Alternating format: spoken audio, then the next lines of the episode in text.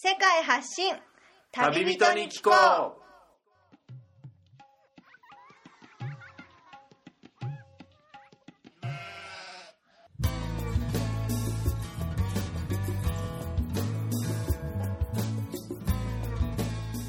この番組は世界各地で出会った興味深い日本人の旅人にざっくばらんにいろいろなことをインタビューしていく番組です。現地での旅の話の本編と脱線話のアフタートークの2本立てでお送りします。さて今回の旅人からは世界のどんなぶっ飛び話が聞けるのでしょうか？皆さんこんにちは。現地から直送世界発信旅人に聞こう。お届けするのはみつるです。今はアフリカ大陸を抜けてどこにやってきたかと言いますと、えーオセアニアのオーストラリアにやってきました。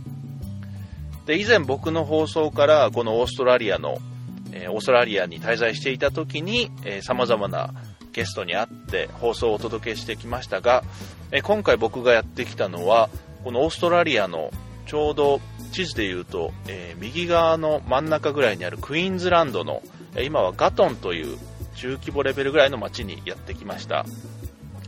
でここで出会った、えある旅人プラスワーキングホリデーで今オーストラリアに来ている方なんですがこのガトンという街についてプラスワーキングホリデーについてその方のこれからやっていきたい活動についての話など興味深い話がいくつも聞ける方だと思うので早速ゲストの方をお呼びしたいと思います。三四郎さんですね。よろしくお願いします。よろしくお願いします。もう今実はズバリアウトドアからお届けしている形になるんですが、そうですね、もう、本当にはい。何もないところというか、あの遠くに少し牛が歩いてるのが見えます 見ねえますね。時折、オーストラリアならでは。あまあオーストラリアといえばカンガルーですかねやっぱり。カンガルーは多いですね。道を走ってると、カンガルーの、まあ、そうですよね。ったりとか、ええ。まあ夜行性だからなるべく夜は走んない方がいいみたいに言われますよね車で。夜はそうですね。そうですよね。で朝になるとカンガルーの死体が 道に横たわってるみたいなカンガルーの死体、本当によく見ますね。実は結構多いんですよね。結構いますね。そのね。カンガルーも時折うん。横切ってくるので、はいはいはい。それを引かないようにというか、はいはい。対向車にぶつからないようにとか、そういうところがうん。結構注意しなきゃいけないところでそうですすね。よね今もそのアウトドアのその三四郎さんの持ってる車の片隅から、まあ車のこの後ろの荷台を開けたところに ちょうどよく座りながらアウトドアな感じですごいなん放送をか景色届けて見ながら。そうですね。これがオーストラリアならではという感じがしますけども。はい。じゃあこのまずガトンという街僕は着いたばかりなんですけども、はい。ここはオーストラリアこのクイーンズランドの,、はい。あの一番大きい街であるブリスベン。そうですね。ブリスベンから約はい。車でえ1時間半から2時間ぐらいの場所にあるうんはい。小さな町というかえ、はい。先ほど言ってくださった中規模な町。はい。で、まあ人口も約7000人ぐらいでうん、うんうん。主にまあファームジョブをしに来てる方とか多かったりして。ファームジョブ、はい。農園の仕事ってことですね。そうですね。農業の仕事をしながら働いてる方が多かったりしますね。この場所に、はい。三四郎さんは今の時点でもうどれくらいお住まいに？僕はもうご合計すると。トータルもう1年4ヶ月4ヶ月。住んでますね。ってことは三四郎さんも、はい。オーストラリアに来てどれぐらいもうお立ちに？オーストラリアも1年とはい。半年ぐらい。あってことはファーストではなくはい。セカンドのはい。ビザに入ってるということで、今、セカンドビザで。はいはい。以前の放送でもちょっと僕の回でもお話ししたかと思うんですけど、はい。このファーストとセカンドっていうワーキングホリデーの仕組みについてちょっと説明いただいてもいいですか？はい。このファーストのビザっていうのは誰でも取れるものなんですか？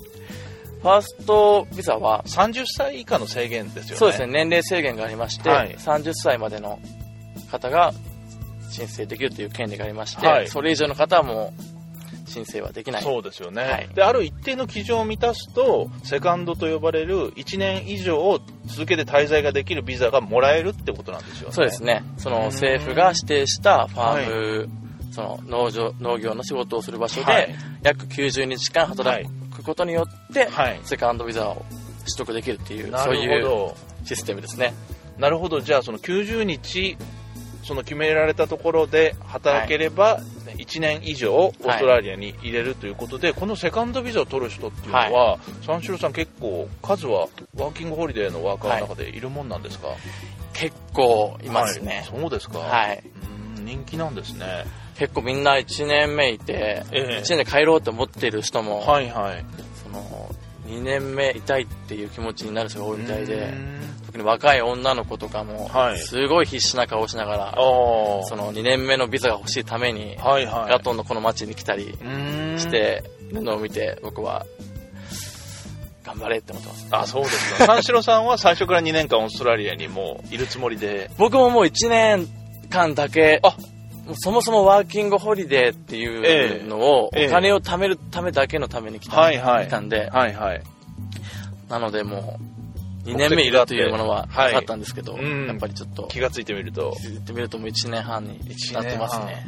しかもこの大半の時間を、はいこのそんなに大きくもないこの町ガトンではい働いて過ごしてるということで、そうですね。うんオーストラリアの人からすると、はい。まあ一番底辺の仕事を、主になはいはいはい外国人の方、よく頑張るなって言われながらはい。やってますね、この農業の仕事を。う。ん。そもそもこのオーストラリアを、はい。あの世界地図で見てみるとあの大陸のようにね、はい。ものすごく大きい、まあ、でも島国というかこのオーストラリアのこの中にはオーストラリアだけしかない、まあ、大陸と島国どっちなのかよくわからないぐらい、まあ、きちんとしたその決められた区分けはあると思いますけど、はい。この中に人口っていうのがはい。そんなに高くないんですよね、日本と比べると。そうですね、もう固まってるというか、そうなんですよね。都市部に固まって、それ以外はもうほ放牧地。うん、アウトバックと呼ばれる荒野の地帯であったり、砂漠が続いているようなであったりこのガトンのような一大ファーム地帯であったら、ものすごく広大な畑が本当に四方に広がっていて、はい。でそこでオーストラリア人があの働くっていうことももちろんあるんですけど、はい。人手がそれだけだと足りないんですよね。足りないですね。うん。だからこういったワーキングホリデーやら、近くにはいはい。パプアニューギニアとかそういうあ近い国、近い島から来てえる労働者を国が雇っているというか。オセアニア系のなんかソロモン諸島から来た人であったりフィジーから来た人であったりガトンは結構国際色豊かなそうですね、この町はいろんな国の方はい。が住んでますね。でそのガトンではい。もう1年半いらっしゃる三四郎さんが、はい。このガトンの過ごし方というか、はい。うまくこの仕事を見つけ方といいますか、はいあるそのコツというか知っておけばあのうまくこの三四郎さんのようにはい。過ごせるというかその情報っていうのを今回いろいろお話ししていただけるということなんですけども、はい。まず何も知らない状態でオはい。ーストラリアへすぐブリスベンについて入国してガトンにすぐ来ましたと、はい。それでファーム仕事でお金を作りたいっていう人は、はい。まずどこに行けばいいですかね？まず、はい。僕もそうだったんですけども、えブリスベンについて、え僕の場合はもう前情報なしでえ、はいファームジョブをしたいと、うん。空港の人に聞いたらガトンという街を言われて、空港の人に聞いてたんですね。そうなんですよ。はあ。もう何も知らずに空港のはいはい。人に仕事はどこだって言ったら、ええ。ガトンに行けって言われたんで、えまあ、ガトンに行くならキャラバンパークという、キャビンがずずらーって並んでいる場所があるんですけども、ええキャビンというかあのなんて日本の人にうまく説明するとするキャンとピングカー。の後ろの荷台の部分ですよね。そうですね。荷台の部分がはい置いてある、はい。ずらっと並べてあるような、それをキャラバンというふうに呼んでキャラバンパークというのがオーストラリア国内にたくさんあるんですよね。そうですね、ありますね。はい。そこに行けと言われて、うん。まあ、そこに行ったわけですね。はい。そしたらそこのレセプションの方々が、はい。まあ、コントラクターと言われる、コントラクター？はい、その仕事を斡旋する、うん。まあ業者というか日本で言うと、はい。何ですかね、まあ仲介人ですよね。そうですね、仲介の方がいるということで、ええそれの用紙を配られたんですね。まあ、数十面書かれたリストですね。リストですね。はいはい。それを名前と電話番号が書かれたような。書かれたところをはいはいはい。渡されまして、ええ。そこにまず、英語も僕は分からなかったんですけども、まあ、自分の名前と仕事したいってことを送れと言われて、はいはいひたすらそこを送りましたうね。ん携帯電話とかではい。そのコントラクターの名前の人に、まあ、テキストメッセージとかではい。送ってそれで返事があってってことですあかそうですね。はい最初、そのコントラクターと呼ばれる場所は、はいその人にメールをして、はいそこで仕事をゲットするっていうのが多分一般的ああ、そうですよね。のはい。やり方はい。ですかね、ガトンという街では。はい。そうですよね。それでうまく三四郎さんもその時ゲットできたと。はい。はい。じゃあ仕事はまずそこでゲットできましたと。そのキャラバンパークっていうのは、はい。どのようにあのお金を払って過ごしていけばいいような場所なんですかね？キャラバンパークの支払い方というか、オーストラリアではええ週払い、1週間あで払うのが基本毎的で。月ではなく、毎月のその4週に分かれてるのを毎週ずつ払っていく。そうなんですよ。日本では、まあマ、マンスリーというか、月払いが基本なんですウけども、ィークリーなんですね。ウィークリーです。ウィークリーで、はい。約、まあ、100ドル。というと、まあ1万円前後。1万円前後1週間で。っていうと、1ヶ月4万円前後。そうですね。プラスそれはあれは水道代とか電気代とかそういうのは？プラス電気代ですね。はい。それは使った分だけその人が払ってると。なるほど。あと、は、シャワーがあ、はいはい。ありまして、はい。それがまた特殊なシステムで、えシャワーは、1ドルでトークンと呼ばれるコインと交換してもらいまして、はいはい。ゲームセンターにあるような。そうですね、はいそのコインと交換しまして、えでシャワーの、シャワー室があるんですけども、はいはいはいシャワー室の前にちっちゃいマシンがあって、はいそこにそのコインを入れたらえ、はいはい。4分間だけ、あ、時間制限があるシャワーなんですね。そうなんですよ、1ドルで4分を買うという、はいはいはいはいちょっ。と面白いシステムなんですけどそも、うですか。じゃあ、電気代とそのシャワー代が、はい、その1週間の家賃に含まれてないってなると、はい、キャラバンパークじゃないね、そのシェアハウスって呼ばれてる、はい、はい、その住める場所もオーストラリアあるじゃないですか。そっちの方がメリットあるんじゃないかなっていうふうにも思っちゃったりしますけど、やっぱどっちもどっちでいい点悪い点っていうのはやっぱあるもんなんですかね。そうですね、うんキャラバンパークだとやっぱ出会い出会い。の場として僕は好きで、すごく滞在してまして、はい今僕現在シェアハウスに住んでるんですけども、ね。はいはい。そっちのメリットはやっぱり、はい。そのシャワーの制限もないであすし、はい。その電気代も全て込みで、気にせず。はい、お金もちょっと安く済むんですけども、ええやっぱりキャラバンパークだと、はいそういった仕事の情報とか、ええ友達のはい幅とかも広がりますんで、ですよね僕はキャラバンパーク、すごくおすすめしたいですね。そうですか。はい。ちなみに今のシェアハウスは、はい1週間のウィークリーのレントはおいくらなんですか？そうですね、ウィークリーで80ドル、約あー8000円前後ですかねはい。キャラバンよりはちょっとなるほ安ど、なるほど。く済みますけど。でもキャラバンで、はいその決まった1人部屋だったり2人部屋だったら、はい。そのキャラバンの中にキッチンもついてるじゃないですか。そうですね。キッチンは好きに使えるけれども、はい。シェアハウスの場合はその5人6人とかキッチンが混んでしまったり。確かに、そういったデメリットありますね。そうですね。トイレも1個しかなかったら待たなきゃいけなかったり。キャラバンパークだったらトイレはいくつかありますから。そうですね。まあ両方いい点悪い点ありますけどね。確かに。僕が住んでるシェアハウスは今、6人なんですけどもう、ん。まあ、キッチンも1個ですし、はい。仕事も時間がみんな同じ時間なので、ええ。トイレも1個で、はい。もう、並んでますね、トイレに。そうですかまあそういう点はありますけどひとまずキャラバンパークに行けば、はいそのコントラクターと呼ばれる、まずはキャラバン。そのリストをもらえて、はい。そこで仕事をゲットできるとそうですね。はい、でこのガトンではどんなそのファームジョブの野菜果物の仕事があったりする場所なんですかね？そうですね。はいまあ、3月からはい8月ぐらいにかけて、ええまあレタスとか、はいはいブロッコリーがまあ主に多いんですけども、うん。ブロッコリー、はい。カリフラワー、はい。まあ、スイートポテト、うん。そういった、まあ、土の中に埋まってるようなうな。あまあブロッコリーとか違いますね。植えて出てきてスイートポテト、うんいろいろな野菜がじゃあ取れる場所なんですね。そうですね。で時期が変わってくるとまた野菜も変わってくるそうですね。また10月とかになっていきますと、はい。玉ねぎ玉ねぎ。オニオンと呼ばれる玉ねぎがメインになっていったり、ん。いろんな野菜が本当にここにはありますね。そうですか、はい。じゃあ本当にファームジョブ農園の仕事畑仕事一切日本でやってこなかったような人もはい。ここに来て頑張ってそのセカンドビザを取るためにっていう人もいたりするんですかねもう、それは、たくさんいますあね。そうですか、はい。この人種でいうと、はい何人が多く集まる傾向にあったりするんですかねガトンはガトンは、はいアジア系でいうとアジア系で言うと、はい日本人は多いんですけども、まあまあいると。台湾人も多いですし、あヨーロッパで言うと、はい。イタリア人、フランス人が僕はすごくー確かに見ますね。イタリア語みたいな発音のよく聞こえてきますね。ね。特徴的ですよね英語を話すイタリア人。はい。もうそこら中で、そうですよね。パーティーパーティーですね、プラバンパークは。フランス人も結構騒いだりするのが好きだったり。そうです国際交流するには、プラバンパークって場所は、すごく英語勉強にもなるんじゃないかなと僕は思ってるんですけど。も、ね、確かにそれは言えてますね。で、そのコントラクターと呼ばれる人たちに仕事をもらうっていうのは、はい、僕もオーストラリアにワーキングホリデー前来てた時に、はい、そういう探し方をしてなかったんですよ、はいはい、コントラクターから仕事をもらうじゃなくて直接ファームに自分があの勤めさせてもらってファーム側から給料をもらうっていうのが、はい、そこに間にコントラクターを通すっていうとやっぱ中間搾取みたいなのがねね。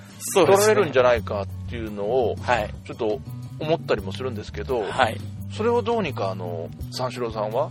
避けてというか、はい、うまくやって、それでガトンで今も過ごしてられるっていう話を聞いたんですけどそうですね。はい。やっぱコントラクターを使ってる方が多い中、はい、やっぱそれ僕もちょっとコントラクターっていうものにちょっと疑問を感じて、ええ、自分の足で、やっぱこんだけ広い土地なんで、はい、ファームもたくさんありますし、うん、自分で、まあ最初は友達の車と友達の車に便乗しまして、はい、もうファームに行きまして、うん、電話番号と自分の名前をアピールして、仕事くれと、い。ろいろ回ったんですけども、はい、やっぱコントラコントラクター至上主義なので、はい、そのファームに行っても、そこのコントラクターじゃなきゃダメだとか、うちじゃなくてコントラクターにお前問い合わせしろと。統制とか言われたりするんですけども、やっぱいろいろちょっと小さいファームやらを来まして、はいはいなんとか今はオーガニックのファームのファーマーがうち来いよって言ってくれたので、はい、そうですか。そこで今働かせてもらってるのでそのコントラクターの仲介を通さず、はい、働いてますね。そうですか、はい、そのオーガニックのファームっていうんでちょっと気になったんですけど、はい、この日本でもねオーガニック食材であったり、はい、そのこだわったそのものについていろいろあると思うんですけど、はい、じゃあ普通のファームっていうのはオーガニックじゃないってすると、まあ、裏話的なあれになるかもしれないですけど、ね、結構あの農薬であったりいろいろなそういうものを使った、はい、なんていうかね大量栽培の、はい、農家っていうのがやっぱりコーガトンでも多いんですかね。やはりそうですね。ケミカルと呼ばれるその化学肥料とかはいはい。そういうものを使って時期を早めたり、えー、野菜の育つ時期を早めたりとか。そういうことも操作可能なんですか、ね、可能なんですよなのでそのワーカーその働き手からすると、はい、その体に支障をきたしたりとかも。長く働いてればね、はい、体にそれだけ残留農薬というか。はいそれがそうですか。ありますね。ああ言われてみると。でもやっぱねお金を作りたいであったりセカンドビザを作りたいって人がいっぱいここに集まりますから、はい、そういうとこでもね何でもいいから仕事したいっていうのを三四郎さんうまく避けてオーガニックファームで 今働けてると。避けてうまくやってますね。そうですか。今のオーガニックファームではちなみにどんなものを作っている？今の場所では、はい、スイートポテトと呼ばれる、はい、ちょっと甘い味がする芋なんですけども、えー、さつまいもとはちょっと違う。さつまいもほど甘くないちょっとこっちで作られた品種なんですね。こっちでしかない多分品種で、えープラスジンジャーと呼ばれる、まあ、いわゆる生姜ですね,、まあ、生姜を取ってますね。そうですか。やっぱりでもそれは今聞いてて思ったんですけど、はい、その害虫であったり、はい、いろんなその病気が発生しないためにその薬ケミカルと呼ばれるものをまいて、はい、それでうまく大量に育つように、まあ、時期が早まるようにっていう風に調整してるっていうのを、はい、オーガニックファームでは本当有機農法の形でそうですね。そういうものに頼らずってなると、はい、結構手間っていうか世話も大変なんじゃないですか？大変ですね。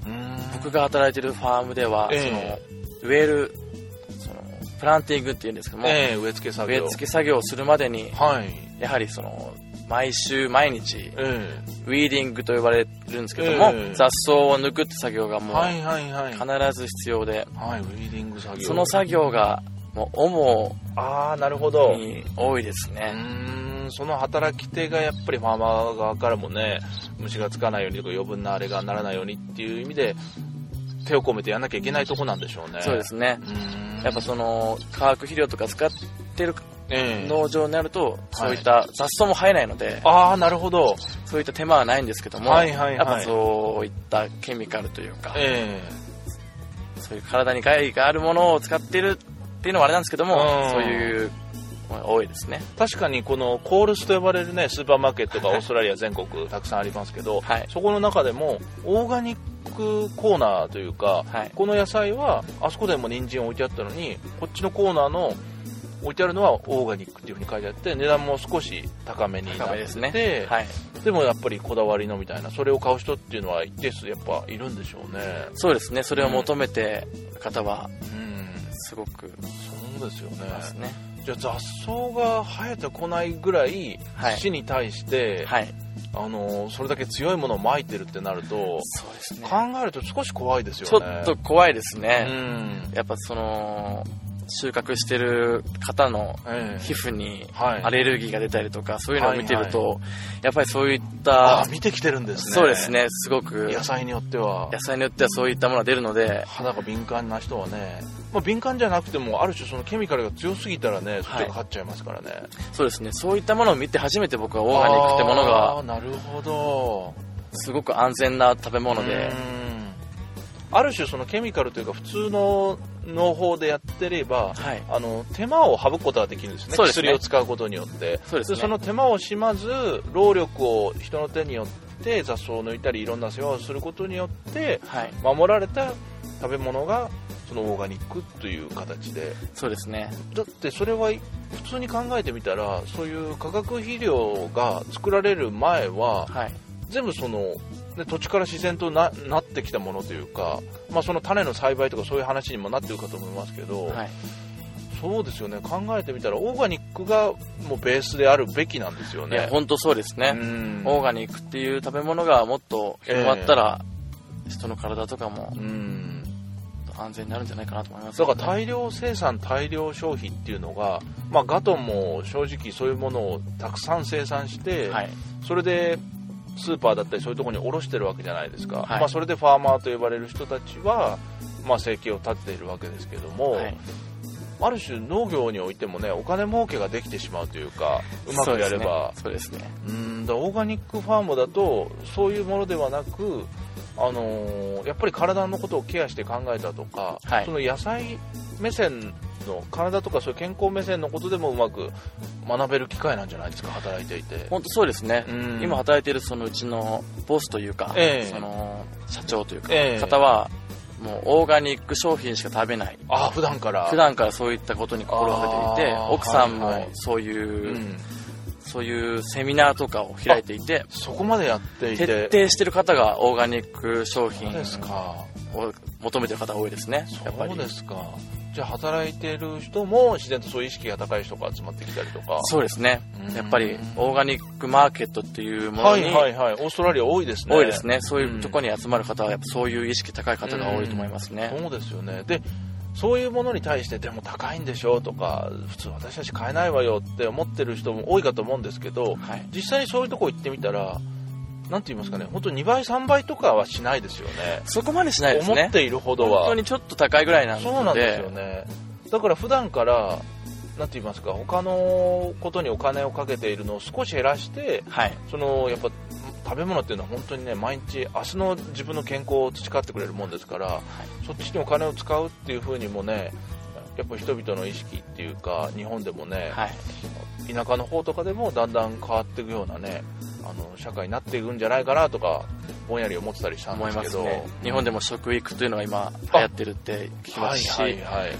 僕自身全くそういうの興味なくて、えー、去年とかは本当にインスタントラーメンと、えー、もうお菓子だけみたいな生活だったんですけども、はいはいはい、こういったファームジョブをすることによってしかもオーガニックっていうものを触れることによって、えー、今本当に意識が変わったので、はい、そういった意味でもワーキングホリデーに来て、うん、こういったガトンっていうちっちゃい町でワーホリファームジョブして変わるっていうのもいい経験になりましたね。そうですね、はい、ワーキングホリデーって本当に日本でできないようないろいろなチャレンジがねできる1年にね本当実りある1年にして本当視野が広くなる人多いでしょうね。そうですね。だいぶいろんなことが開けてきますね。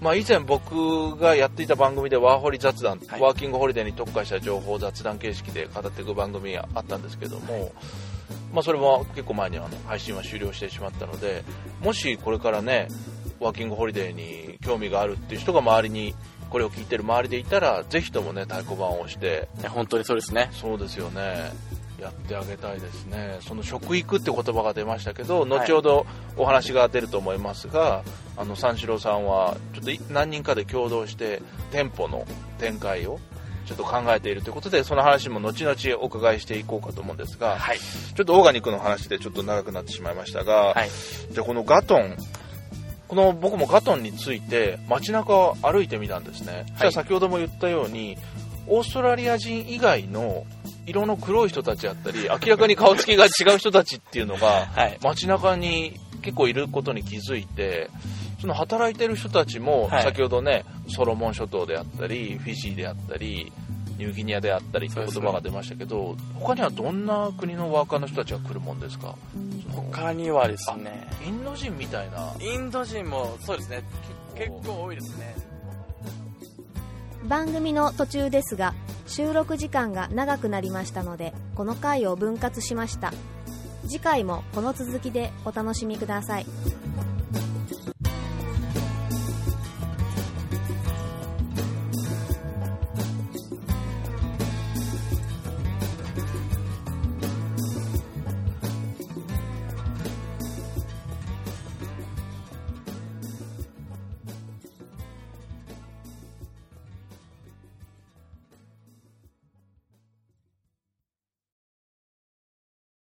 この番組はバックパッカーを応援するたびたびプロジェクトの提供でお送りしました。